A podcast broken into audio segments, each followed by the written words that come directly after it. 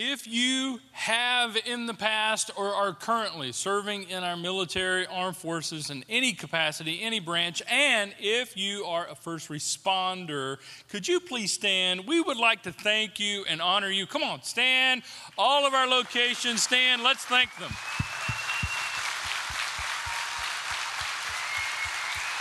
Thank you.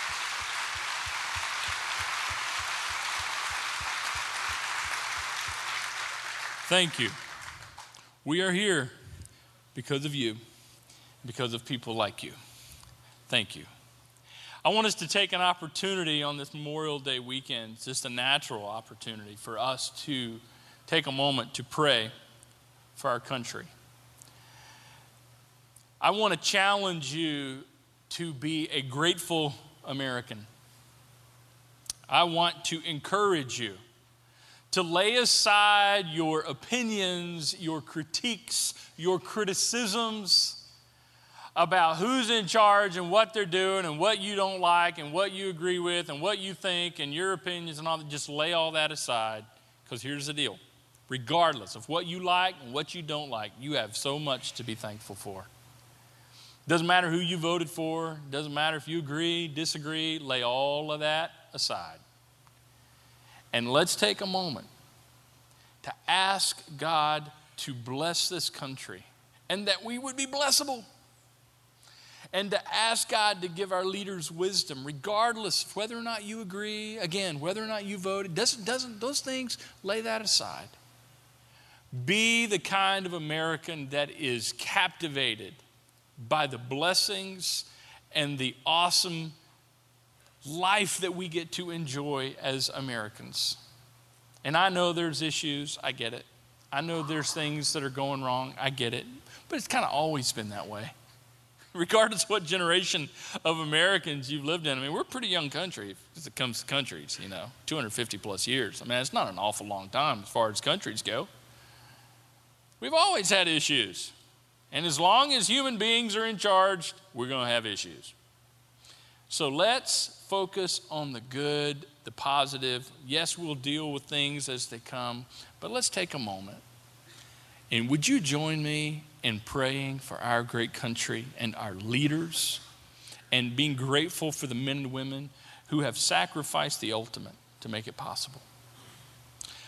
Dear Father, thank you for America. What a wonderful blessing it is to be a citizen of this great country. Thank you for the freedoms we enjoy, the freedoms we take for granted, the freedoms we assume. Thank you. Help us to be positive influences, voices of hope and encouragement. May we not join the sea of negative criticism because leading a country like this is not an easy thing. And right now, we ask for your blessing on our leaders. Give wisdom to our president, give wisdom to those that surround him, give wisdom and strength to Congress, governors, leaders on a national, state, and local level. Father, there's lots that's wrong, there's lots of issues. But may we focus on all we have to be grateful for while we're dealing with the issues. May we enjoy the wonderful blessing it is to be called a citizen of the United States of America. And thank you for the men and the women who gave their lives to give us freedom. Thank you for the first responders who put their lives on the line to keep us safe. We thank you and we ask your blessings on them. In Jesus' name, amen. Amen. Today, I'm excited to share something with you that I, have been chewing on for a, a, while now and kind of wrestling with. And I'm real excited about sharing this with you because I think at this stage in our church, this is one of these things we have to come back to time and time and time again. And maybe today we'll come back to it in a way that you've never really considered but I want to share with you from my heart, and what we're going to talk about today has everything to do with who we are as a church, why we exist as a church, and why we do what we do the way we do it. For some of you, it could be a reminder Um, for others of you, this could be brand new information. If you're somewhat new to the summit, maybe this will be new stuff to you, but it's going to be things that we're going to talk about again. So, and if you're new to church in general, if you're not a, a follower of Jesus Christ, if you're not a Christian or you're not sure, this is a great opportunity for you to kind of see behind the curtain. And we know what a, a big risk it is to come to a place where you're kind of outnumbered. And we want you to know, we realize that that's a big step, and we thank you for taking the risk. But this is an opportunity for you to kind of see um, the behind the scenes of what, what we're really all about and why we exist as a church. And I, I want to start with a question. It's kind of an in your face question, a question that's very uh, personal, but a question that I want you to be thinking about and wrestling with in your mind and after I give you this question and say a couple things about it, I'm, we're going to go a completely different direction, but eventually come back around to this question and, and tie it all together. And here's the question I want you to be considering Who is far from God, but close to you?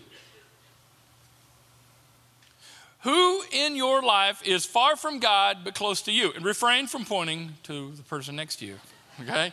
They're sitting beside me. Is that close enough? And they need Jesus. okay? So refrain from that. But seriously, who is far from God? Spiritually speaking, right? Not geographically. Like maybe you would say, oh man, they got issues. Or, or man, man, they need some Jesus. I don't know how you would say it. But okay, you would put them in the category of someone who is searching, doubting, whatever, who's far from God, but they're close to you. They're in your family, they're in your neighborhood. They're in your office, they're in your life. Maybe immediately you know. Or maybe this may take a little thinking on your part. I don't know. Or unfortunately, there could be some people in here that go, I got nothing. I got nobody that's far from God in my life. Because everybody in my life looks like me, thinks like me, dresses like me, eats like me, votes like me. I've just surrounded my life with people like me. And you laugh, but that is a very common, common thing. We, we, we tend to do that. And that's a problem. And I want to challenge that because as Christians, we Christians, we do this. We, we kind of create a Christian bubble for ourselves and, and we create a, a kind of a Christian subculture for ourselves so that we surround ourselves with people that agree with us and we agree with them and all of that, you know, and we kind of insulate ourselves from the big bad world and isolate ourselves from all those big bad mean people out there that voted differently than we voted and all that kind of stuff. So I want, I want to challenge you to not fall into that trap. But you got to answer this question Who's far from God, but close to me? And if you don't have enough people in your life that are far from God, you need some worse friends. Because, see, this has everything to do with your mission in life and my mission in life and the mission of our church. It's a huge part of what it means to be receiving the love of Jesus and sharing the love of Jesus. Who needs to receive and share the love of Jesus? Well, all of us, but especially when we find ourselves far from God. Who is far from God, but close to you? Right, be thinking about that. And be thinking about that and thinking of the people and seeing their picture kind of in your mind. And hang with me for a few minutes. I want to take you back to the first century and and talk about something I think is absolutely fascinating. In the first century, in the first church of the first century, there were a couple of guys in particular I want to focus on today that were leaders and movers and shakers in that first century church. One of them is Peter, one of them is John. Peter and John were friends. They were two of the 12 disciples that spent three and a half years with Jesus. And the fact in the first century, just the reality that Peter and John were leaders in the first church and movers and shakers in this movement of God that's called the local church there in the first century. Just the fact that they were at the party, just the fact that they were involved is an amazing reality when you consider it. Because remember, just a few days before, just a few weeks earlier, Peter had denied Jesus and, and deserted Jesus. After spending three plus years with Jesus, you're like, nah, I don't know him. And went, and went into hiding. And John, even though he hung around a little bit longer and he and Jesus were a little closer, after Jesus died, he also went into hiding. And so you got a couple of guys that were, for lack of a better term, deserters, betrayed Jesus as far as loyalty goes. Now they're in charge and they're leading the charge. of this movement called the local church. What made the difference? What changed those dudes? I'll tell you what it was. It was the resurrection of Jesus Christ. And there's no other explanation that's reasonable that would explain why a guy that denied he knew Jesus and both of them kind of deserters, you know, oh man, that was a good run, but he died. I guess it's over. They'd forgotten the fact that he predicted his own death, burial, and resurrection. And then suddenly Jesus rose from the grave just like he said he would. And now he's standing in front of Peter and John having a conversation. They're having breakfast on the beach. They're talking about, you know, the good old days and what the future looks like and all that kind of stuff. That'll change you right there. I mean, when you start having breakfast with someone that was dead just a couple of days ago, that'll have an impact on your life. There's no other explanation really for what the local church experienced. The local church, you could say, is a miracle in and of itself. No other reasonable explanation for why there were just a handful of Jesus followers. And then after the resurrection, then went from a handful just a few weeks later to thousands, not 20, not hundreds, but thousands within just a handful of weeks with no mass marketing and no technology and no internet, no social media. Wow. How do you explain that? The resurrection. How do you explain how the local church thrived in those first years without a Bible? You know, the Bible wasn't collected together as a, you know, like a book. We call it a book. It's a collection of books, actually, a collection of letters and documents. But that didn't happen until the late fourth century.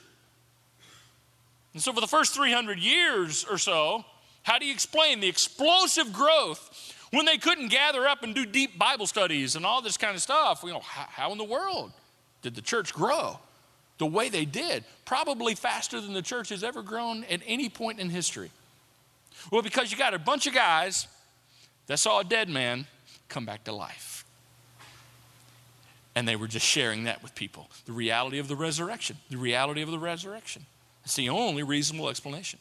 The resurrection of Jesus Christ is the only reasonable explanation for why and how the local church has survived millennia of change and opposition and transition. It's the only thing that makes sense. And if you're not a follower of Jesus, you need to know that still to this day, that is what makes what we do matter. And that's why we do what we do the way we do it. It's a fact that Jesus Christ rose from the dead. Now, Peter and John was sharing that information in the first century with a group of people, actually with a lot of people. Just sharing with them what they experienced, and it caused a big ruckus. Because, see, the religious leaders of the day didn't believe in Jesus. They didn't believe that Jesus was the Messiah. They didn't buy the whole resurrection thing. They didn't, even though hundreds of people and at one time, 500 people at one time saw Jesus in the flesh after the resurrection. So this was well documented, eyewitnesses everywhere. There's still a group of, you know, religious leaders are like, I don't know, we don't, and we don't like this Jesus stuff. And so they got so upset at what Peter and John were saying about Jesus. They had them arrested brought in for questioning, interrogation, and they grilled Peter and John on why are you saying these things about Jesus and why are you challenging people to put their trust in Jesus and follow Jesus? And Peter and John would try to explain to them, well, see, he was dead, you killed him, you know, he died for our sins, and he's back. We saw him, and all these people. And it's just like, it just infuriated the religious leaders. And finally, this is what Peter said. Peter said, There is, let me see, we got it? What did Peter say? What did Peter? Peter said this. Yeah, I forgot to lick my finger. Here we go. There is salvation in no one else. God has given no other name under heaven by which we must be saved. Who's he talking about? Talking about Jesus. After telling them about the resurrection, Peter said, He's the guy. He's it. There's nobody else that you can be saved through. There's no other name. There's no other person. It's all about him. And this just infuriated the religious leaders. So they got Peter and John together and they said, You guys need to shut up. You guys need to stop this nonsense. Look, let's keep going. The members of the council were amazed when they saw the boldness of Peter and John, like, wow. For they could see that these were ordinary men, not special, no special training in the scriptures. They also recognized them as men who had been with Jesus. Not just men who had hung out with Jesus, not just guys who had spent three years doing life with Jesus, but they saw something different in Peter and John. They noticed them as men whose lives have been changed and transformed somehow. And your life doesn't change and get transformed because you had a good friend and your friend dies. No, your life gets changed and transformed when your good friend dies and comes back from the dead. And they realize, wait a second, we're playing with something much, we're messing with something much bigger here than what we realize. They saw them as ordinary men that had had an extraordinary change because they had been with the resurrected Jesus Christ. And then those uh, religious leaders spoke very harshly with Peter and John. You read all about it there in Acts in the New Testament. And they threatened them. Said, You boys better cut this out. Stop talking about Jesus. We don't want to hear you mention Jesus anymore. And this is what they said. But Peter and John replied, Do you think God wants us to obey, obey you rather than him? Like, who are you? I love this next part. We cannot stop telling everything we have seen and heard. We cannot stop. You expect us to stop? We can't stop. We can't stop telling you everything we've seen and heard. We don't got to come back from the dead. We're not going to shut up about that. We, the, our lives have been changed. We, we, we cannot stop telling you everything we've seen and everything we've heard. And so they didn't. They were threatened, but they let them go because they didn't want to start a riot. And so they continued telling them everything they'd seen and everything they had heard. To this day, the most effective way to share the love of Jesus with people, are you ready? Is to simply tell them everything you've seen and everything you've heard. If you're a follower of Jesus, the most effective way to tell people what God wants to do in their life and to help them experience this is to simply do the very same thing. There's not, nothing better, nothing more effective than to simply tell people everything you've seen and everything you've heard. It's essentially your story, what God has done in your life. See, you're an expert on your story. You may not like your story, but you know your story. You may not understand everything that's happened in your story, but you know your story. And nobody knows better than you the effect that the resurrected Messiah has had in your life than you. Which is fascinating to me because in our culture, we're told that there's two things you just don't talk about God and politics. We have no problem talking about politics anyway, right? And people are free about that. Hey, it hit me the other day. I was watching the news. I don't watch the news much because it just puts you in a bad mood.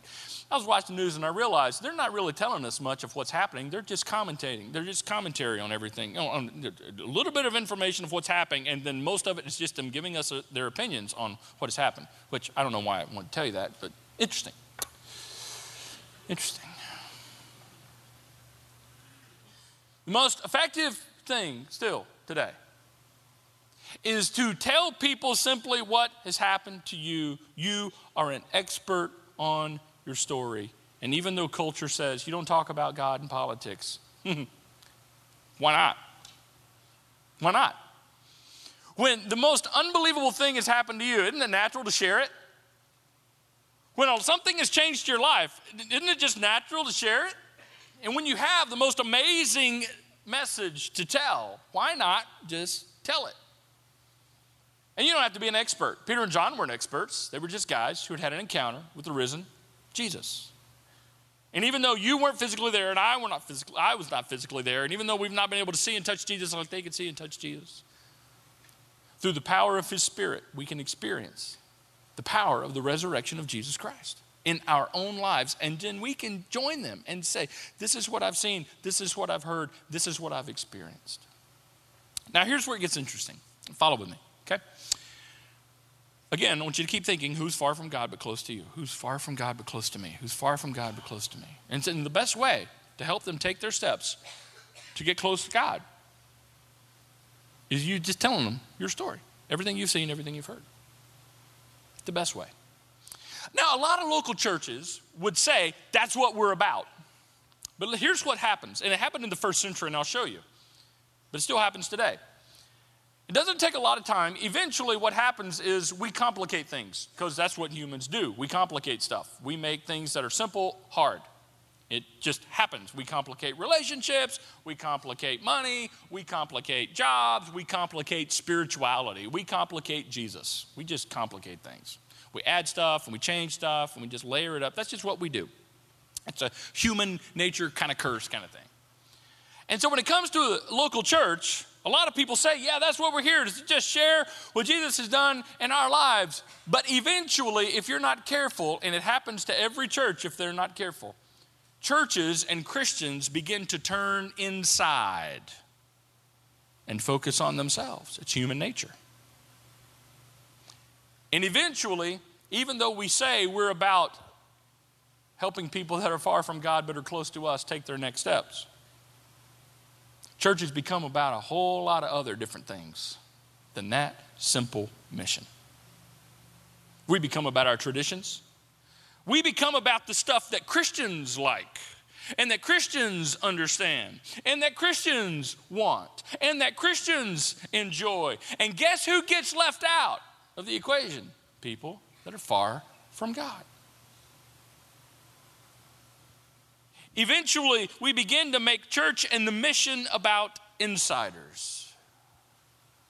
It's a natural progression that every church has to be careful of, including this one.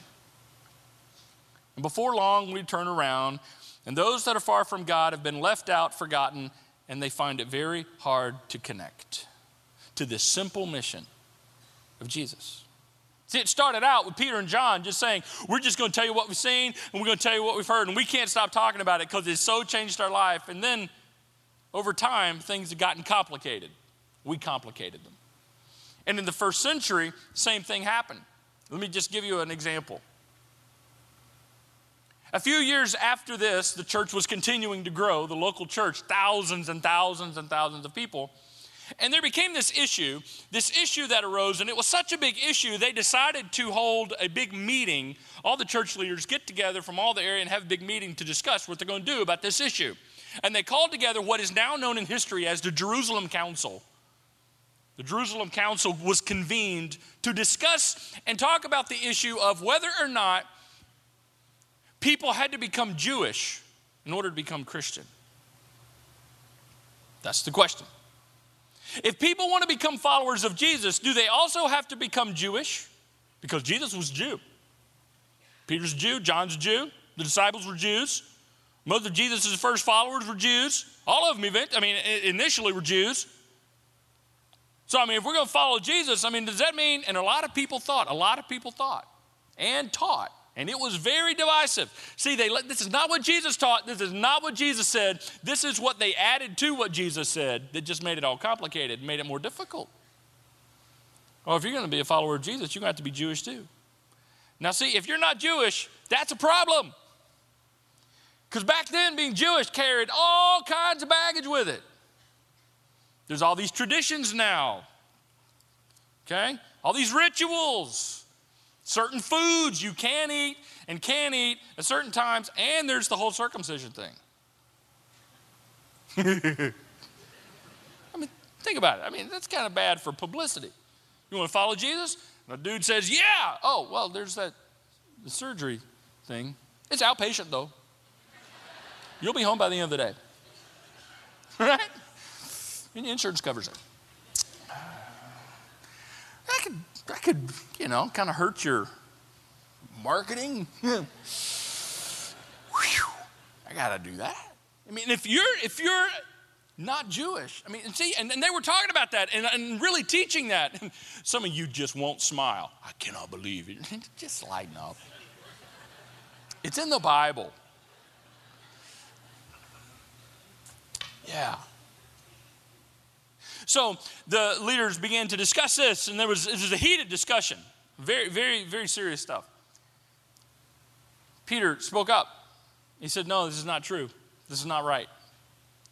By this time, the Apostle Paul was at the meeting and his life had been changed and he was doing great work for God. And Paul spoke up and said, No, this is not true. This is not what Jesus taught. You do not have to be a Jew, do not have to be circumcised in order to follow Jesus. You don't have to do all the Jewish stuff. It, Jesus was a Jew, but it's not about becoming a Jew, it's about becoming a follower of Jesus. Barnabas stood up and said very much the same thing. And, and back then, the leader of the first church in that first century was a guy by the name of James. James was there leading the meeting. He was the leader of the first church in the first century. James also happened to be the brother of Jesus, who is also now not just a follower of Jesus, but he's leading the local church to spread the mission of Jesus, which is another, the only you know, way that that is possible is the resurrection, right? I mean, the only way your brother could convince you that he's the Son of God is if he died and rose from the grave right? James was fully convinced. Now he's leading the charge with the local church. And so, James being in charge, after hearing all the arguments, this is what he said This is so awesome. This is so powerful. Look at this. James said, So, my judgment, after hearing all this about should they become Jewish and all that kind of stuff, we should not make it difficult. For the Gentiles, and the word Gentile is referring to anyone that's not Jewish, any non Jew person. We should not make it difficult for those who are turning to God. James said, You know what? Here's the bottom line. We got to do everything we can to remove every obstacle. We got to do everything we can to remove every hurdle. For everyone who is far from God but is close to us, and no, they may not be raised like we were raised, and no, they don't eat the way we eat, and no, they don't have all the traditions and the rituals that we have and all that kind of but we got to do everything possible to make sure we don't make it difficult for people who are wanting to turn to Jesus. I want to say to every person here. And if I had a voice that could be heard, if I in this moment could say one thing to every church gathered across the nation, across the world, is let's not make it difficult. Or let's stop making it so dang difficult for people who are wanting to turn to God. In other words, let's make it easy.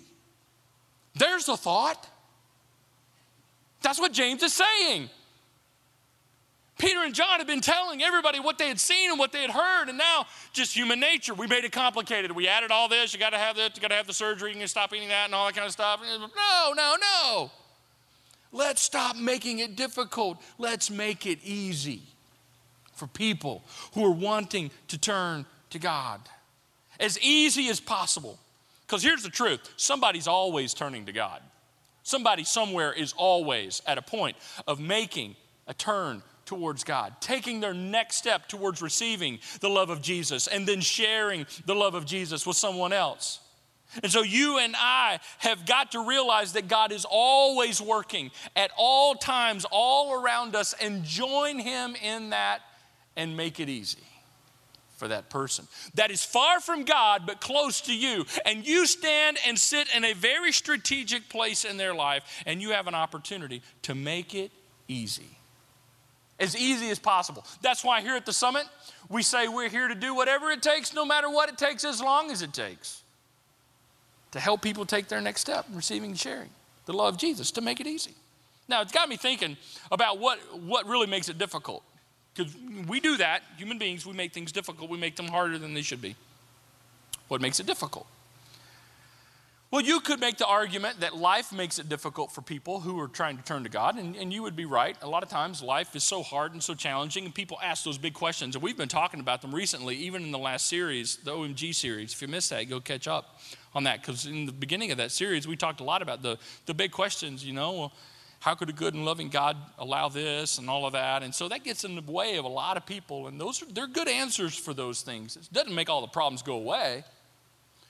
Life can get in the way of people turning to God, but eventually that all evens out because it only takes, it's just a matter of time before we realize life is tough for everybody, whether you're a Christian or not. Regardless of where you are in the spiritual spectrum, you're going to have problems, you're going to have issues that you got to work with. And so most people, eventually, that doesn't become an issue. There's a second thing, though, that makes it difficult, and sometimes Christians themselves are the ones that make it difficult for people. Get that.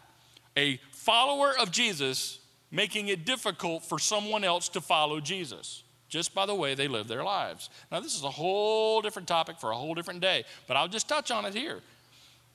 Can you imagine?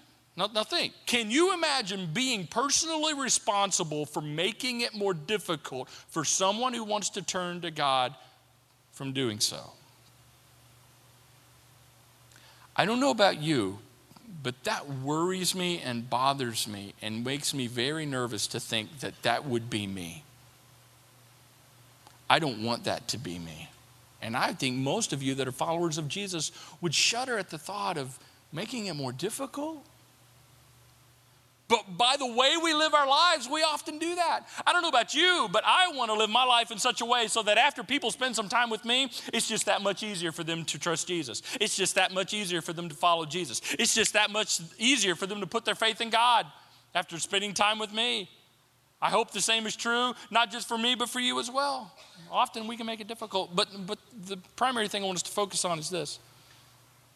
Do you know that our churches, specifically our church experiences, are often the biggest culprit about what it make, making it more difficult for people that are turning to God? Because in our culture, okay, especially in American culture, if someone's wanting to turn to God, even if they don't know anything about God or any person that follows God, they may find themselves wandering into a church, maybe a church like this. Because they just, you know, just an obvious place to give it a shot. Maybe God's there. Maybe I'll find out something. And then they show up at a church, and after experiencing what they experienced at church, they feel farther away from God than they ever have been. They know less. Now they're more confused and discouraged, and you're like, well, that was no help. Church experience often makes it difficult. And listen very carefully, Summit Church. Listen very carefully.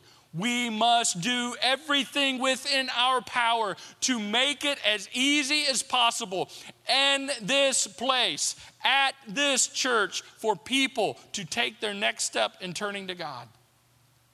That's why we say that the sermon begins in the parking lot. Because from the time people pull up onto the property or into the parking lot, they're making up their minds whether or not they want to be in this place or whether they like this place. And we want to make sure that from the parking lot all the way into the seat, they have a great experience. And we think about the details and we serve people and we love people and we greet people and we help people. Because we want to do everything we can to make it easy because making it easy ain't easy. Making it easy is hard. Do you know what's easy? Making it hard. Because that's what most churches do. And you can tell. You come in, you sit down, you don't know where to go, you don't know what to do. If you're new, good luck. If you, if you don't know the lingo, you don't know what's that word mean and why are they doing that and why are they standing, why are they sitting and why are they singing out loud? What the heck is this? Is it somebody's birthday? It's, you know, are we at the seventh inning stretch? I'm not at a ball game. It's the only time people sing out loud, you know. And what is this and what does it mean? And nobody stops to explain it to them. Have you ever had the feeling where you were, uh, had the experience where you were with, a friend and you were out, maybe going to a movie or walking down the street or something, and this friend, had, you know, you guys are hanging out and it's a good friend of yours, and then they bump into somebody that they know, and you don't know that third party, okay? And, and then the, the person you're with starts talking to them, and they, they have their moment and all that kind of stuff, and now you're suddenly the third party and, and they're laughing about stuff and you don't know and you're just like you're thinking i don't get it. I don't know. I don't know. And they're talking about experiences that you haven't had and you feel like the odd man out right? The third wheel you're like why am i even here? That's exactly what a lot of people feel like when they're trying to turn to god and they show up in a church. They're like why, why am i even here? I don't know what they're saying. I don't understand and nobody's wanting to explain it to me. Nobody's trying to help me understand. I mean, it's just like wow i really don't fit in. I'm not coming back and we just made it difficult for someone who's just wanting to turn to God. That keeps me awake at night. That kind of thought just makes me quiver. I just can't imagine being responsible or being in a church that makes it is responsible for making it difficult for someone who's turning to God. So let's stop that. Here at the summit, we, we do everything we can to make it easy. Everything we can to make it easy. We care about it. We talk about it. We pray about it. We work through to expect and to plan for people that are far from God to sit in these seats and help them take their next step. Yeah, there may be people that, that look at what we do and they don't understand what we do and they go, oh, yeah, well, they just don't go deep enough there. You can, you can go off the deep end all you want, but you'll never get deeper than telling people what you've seen and heard, telling people what you've seen and heard, and making it easy for them to respond, making it easy for them to respond. So, my invitation to you is to join us, help us make it easy. Say, great, how do I do that? I'm so glad you asked. Real quick serve. You're not serving, volunteer and serve. Why? Because when you serve, you help us create an irresistible environment and an irresistible experience. So when people get out of their car, they are served, they are loved, they are greeted, they are cared for, and we have no idea what they're going through, but we want them to know you have found a place of hope and help here. You may not understand everything we, we believe yet, and you may not understand everything you experience, but we will do everything we can to make it easy for you. We will remove every obstacle and every hurdle by serving you. Don't look around here and assume we have enough people volunteering because I can promise you we do not. We need more people volunteering so that the person that is far from God and close to you experiences an irresistible environment. Secondly, give. Give. Because the church that's committed to making it easy has to be fully resourced because it, it takes a lot to create environments, irresistible environments for people. We remove all obstacles and all hindrances in order to create an engaging environment that is excellent with technology, that's interesting, that's engaging to the heart level. don't assume everybody else is giving because they're not. Matter of fact, 70% of the people in this church don't give anything. Nothing. So, hey, for 70% of you. Start somewhere. Help us create a place that is easy for people to take their next steps. And one last challenge I want you to run your mouth in a good way. Run your mouth. That's exactly what Peter and John said they were doing. We're not to stop. You think we're to stop? We're not to stop. We can't stop telling everybody what we've seen and heard. We're just to keep talking it up, talking it up. Tell your story. Tell everybody what you've seen and heard. Run your mouth. Invite like crazy. Don't buy into the lie that you have to keep what's going on in your life spiritually on the down low. Now, you don't want to be obnoxious with it, and you don't want to be a jerk about it, and don't be overbearing, but in the right place at the right time, run your mouth. Just talk it up, talk it up, talk it up. Who's far from God, but close to you? Let's make it easy for them. Let's make it easy for them to turn to God. Aren't you glad somebody made it easy for you? Let's pray. Our Father, we need your help. We need your power.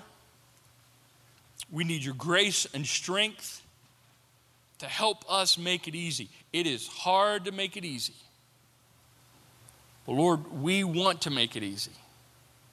To remove every obstacle and every hindrance and every hurdle that gets in the way of people taking their next steps to you. There are people in our life that are far from you, but they are close to us, and you put them in our lives so that we can help make it easy for them.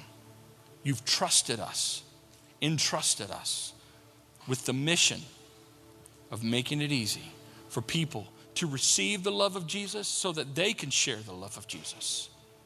With people who receive the love of Jesus so that they can share the love of Jesus. With other people who receive the love of Jesus and so that they can share the love of Jesus. Help us to serve and give and run our mouths about the great things we've seen and heard and experienced and make it easy for anyone wants to turn to you. And I pray this for me and us and as a church and for every church. In Jesus' name, amen.